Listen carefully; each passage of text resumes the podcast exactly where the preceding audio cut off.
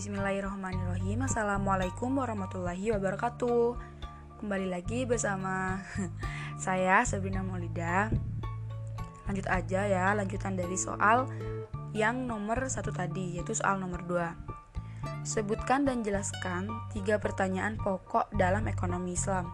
Jawabnya, peran utama ilmu ekonomi adalah memutuskan dalam menentukan pilihan dari berbagai alternatif yang mengenai masalah pokok ekonomi, yaitu apa yang akan diproduksi atau what, bagaimana dan kapan diproduksi, how, serta kepada siapa output didistribusikan for whom. Masalah-masalah pokoknya yaitu yang pertama, komoditas apa yang dibutuhkan untuk mewujudkan maslahat. Nah, maslahat adalah setiap keadaan yang membawa manusia pada derajat yang lebih tinggi sebagai makhluk yang sempurna.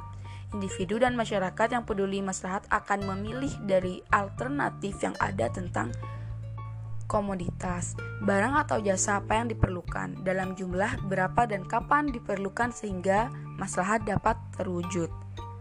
Yang kedua, bagaimana cara menghasilkan komoditas agar maslahat tercapai. Individu dan masyarakat yang peduli maslahat, siapakah yang akan memproduksi, bagaimana teknologi produksi, dan bagaimana mengelola sumber daya sehingga maslahat dapat terwujud.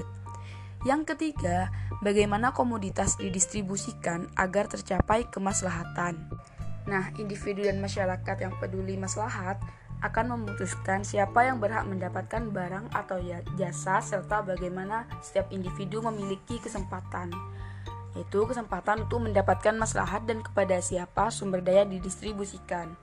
Nilai utama dalam distribusi komoditi yang sesuai Islam adalah keadilan dan menolong atau takaful. Segitu aja episode kali ini. Terima kasih. Wassalamualaikum warahmatullahi wabarakatuh.